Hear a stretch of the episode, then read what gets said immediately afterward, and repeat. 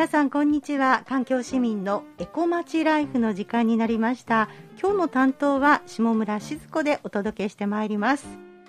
え先週に引き続き今日も食べ物から学ぶ世界史人も自然も壊さない経済とはの著者である平賀みのりみどりさんに、えお越しいただくんですけれどもこの岩波ジュニア新書えー、読みやすくやっぱり書かれているなっていうのをね、先週、あの、改めて読み返して、えー、感じたりしました。で、自分の職もですね、ちょっと振り返ったりして、うん、なんか私がこれを買うと、あ、そっか、なんか小さな経済を地域で回してることにつながるかなとか、これを買うと、あの、世界とどういうふうにこうつながってるかなとかね、なんとなくあの、ぼやっとですけれども考えたりしておりました。今日もまた、えー、たっぷりお話伺えると思います。ご期待ください。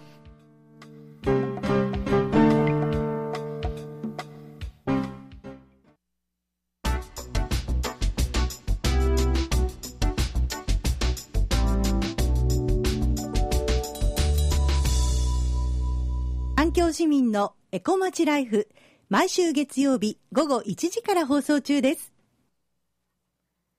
いろんな方にお越しいただいてお話を伺っております。今日は7月に岩波ジュニア新書から出版されました食べ物から学ぶ世界史人も自然も壊さない経済とはの著者である、えー、平賀みどりさん京都大京都立花大学経済学部の准教授でもいらっしゃるんですが、えー、先週に引き続きスタジオにお越しいただいています。平賀さんこんにちは。こんにちは。よろしくお願いします、はい、よろしくお願いいたします。えー、っと、先週は、なんでまあ、この本をというところから紐解いていただいたんですけれども、まあ、私たちのその食っていうのが、今のこの資本主義の、えー、システムの中で、こう、動いているというような話をしてくださいました。で、あの、すんごい大きな話かなと思ったんですけれども、実はそうでもないのかもしれないと思ったりしたので、また後ほどちょっと詳しく教えてください。で、先にですね、これまでその平賀さんがどんな研究をされてきたのかっていうところから紐解きたいんですが。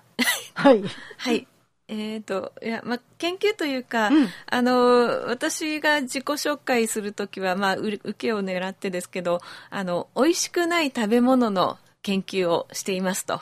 えー、自己紹介してます。美味しくない食べ物、うん、はい。いや、あの、まあ、まあ、食べたら不健康になるとか、あの、メタボになってしまうとか、案外美味しく感じるものが多くて、うん、あの、美味しくない食べ物って言うとあれかもなんですけど、私はあの、研究対象としては、その油を研究してるんですね。油はい。で、まあ、なんでそこになったかっていうと、まあ、ちょっと結構長い話なんですけど、まあ、もともとは私は世界飢餓という、飢餓問題に、えー、関心があったんです。でっていうのは子供の頃にこうカンボジアの飢えた子供たちのお腹がぷっくり膨らんでる、うん、あの不健康な子供たちの写真を見たりとかあの中学生の時に犬飼美智子さんの「人間の大臣」というのを読んであの、まあ、子供の頃ぶっちゃけこう国連で働きたいとか思ってたんですね。うん、でまああのその頃そ,、まあ、それはちょっと諦めたんですけど、まあ、あのそういう飢餓問題に関心があってで世界飢餓にまつわる12の神話っていうのを食料第一っていうあの NGO が出してる、まあ、そういう話をあの日本語に訳して紹介したりこれい。まだにこの木がウィキペディアの木があってあの検索してもらうとそこにつながって紹介されてるんですけど、うんうん、でまあ、その飢餓問題を何とかしようというところであの、まあ、考え何もできない人間がそんな現場に行っても役に立たないので自分でもこう食べ物をあの作れるようになりたいと思って、まあ、いわゆる田舎暮らしみたいなことをしたこともあったんです。はい、でそこで、まあ、有機農業っていう、まあ、自分が食べる分だけですけどあの堆肥を作って、えー、畑を耕したり鶏や鴨を飼ってあのその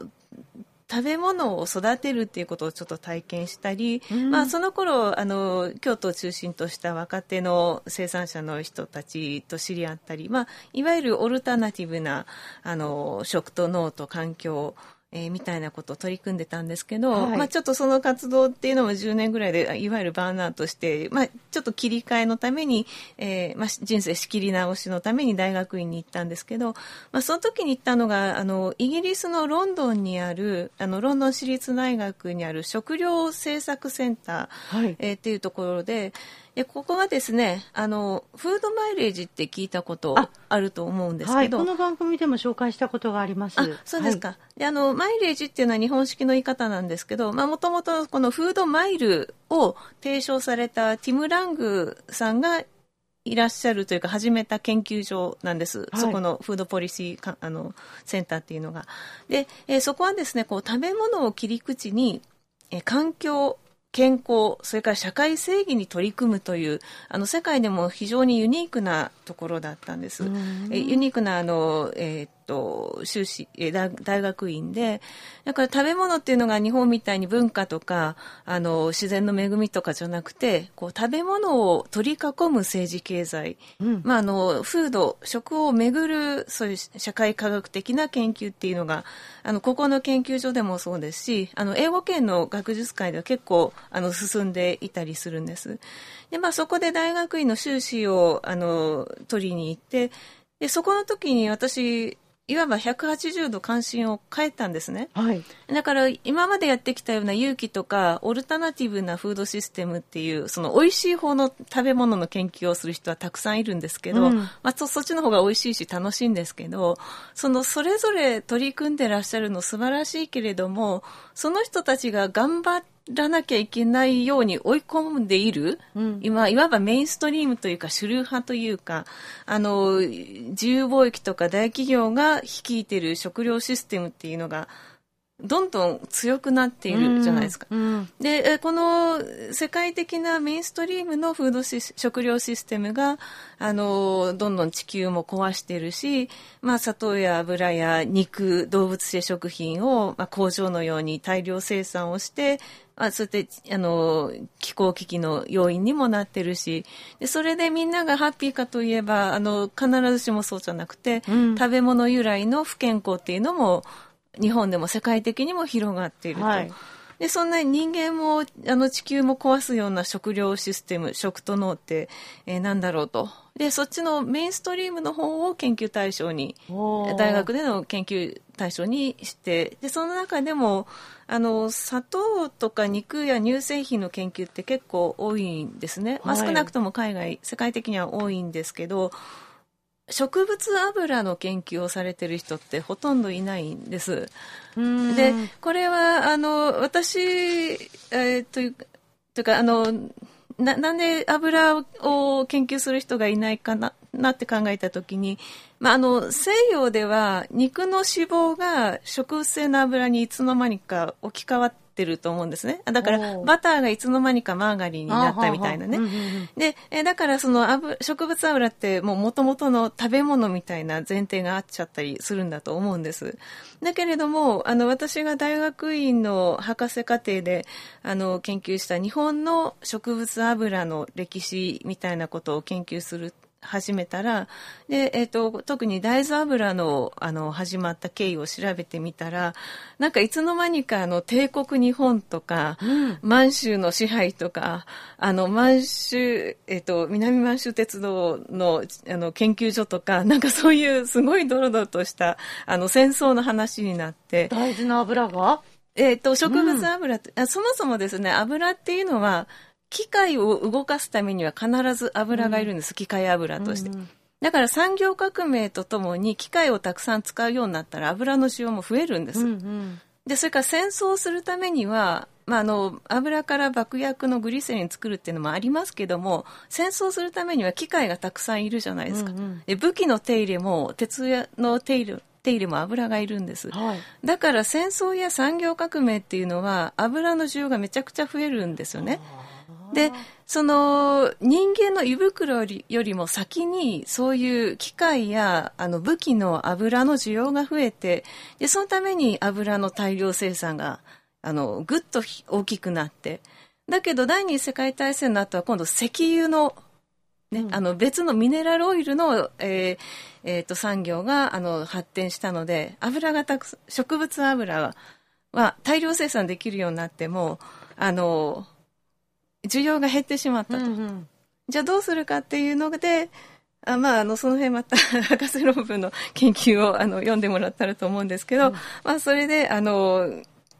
えー、私たちが毎日のようにそういう植物油を食べるような今日につながってるんじゃないかと、えー、いう、まあそんな話です。すいません、あの油の話始めるとキリがないので。はいはい、確かにあの、えっ、ー、と、私たちが普段食べるようなものに必ず油って入っていて、はい。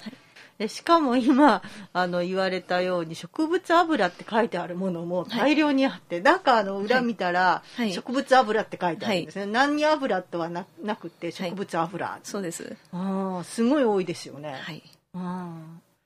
そういうことなのか。でこの植物油の研究っていうかまあ体にあまり良くない方の。えっと、そ、そこは、あの、また、議論が分かれるので、えちょっと泥沼化するんで深入りしたくないんですけど。いろんな話があるわけです、ね、結局そういう油とか、うん、まあ小麦、小麦粉や砂糖や動物たちも、あの、そこに絡むんですけど、やっぱ資本主義的経済の始まりから、うん、そういうメインストリームなあの穀物やあの有料種子という油の種に基づいたフードシステムがあの広がっていてそれがあのいわゆる一般の人たちが日々食べているメインストリームの食料システムを支えていると。いうことでやっぱり食べ物って政治経済とめちゃくちゃ関係しているんです。関係している、はい、あなんかそちに持っていかれているかもしれないみたいな そんな気もしてきましたけどいやあの平賀さんのそのお話を聞いて、まあ、私たちがそのそんなにその政治経済を意識しないままに、まあ、手に入れ食べているものが実はそことどっぷりつながっていて私たち知らない間にそこのところにこう踏み込んでしまっているというかあの一緒に歩むような方向に生かされているっていうような気もしたんですけれどどうでしょう？そのこの本を通して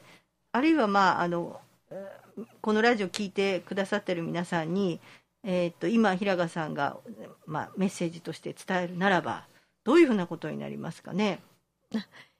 えっと、まあ、もう時間も短いので、うん、あの、まあ、まずは読んでみてくださいっていう感じなんですけど、うん、最後のネタバレをするわけじゃないんですけども、うんうん、あの、こんな大きな話、資本主義とか言うと、大きすぎて何もできないって思う人がいるかもしれないんですけども、うん、食べ物ってやっぱり毎日のことなので、その自分の食べるものから考え始めるっていうところから始めてもらえたらと思うんです。うんやそんなあの考え変えても世界は動かないって甘い考えだって言われる方もいるかもなんですけどだけど知らないと動けないと思うんですね。うん、で一旦何か問題があるんじゃないかって気がついてもらえたらあのそれを何とかするための情報とか技術とかあのもう活動を始めてる人たちとか周りにたくさんいらっしゃると思うんです。うんうん、でそこでこう動き始めるところで世の中が少しずつこういい方に向かっていけるんじゃないかと、うん、と思っています。はい。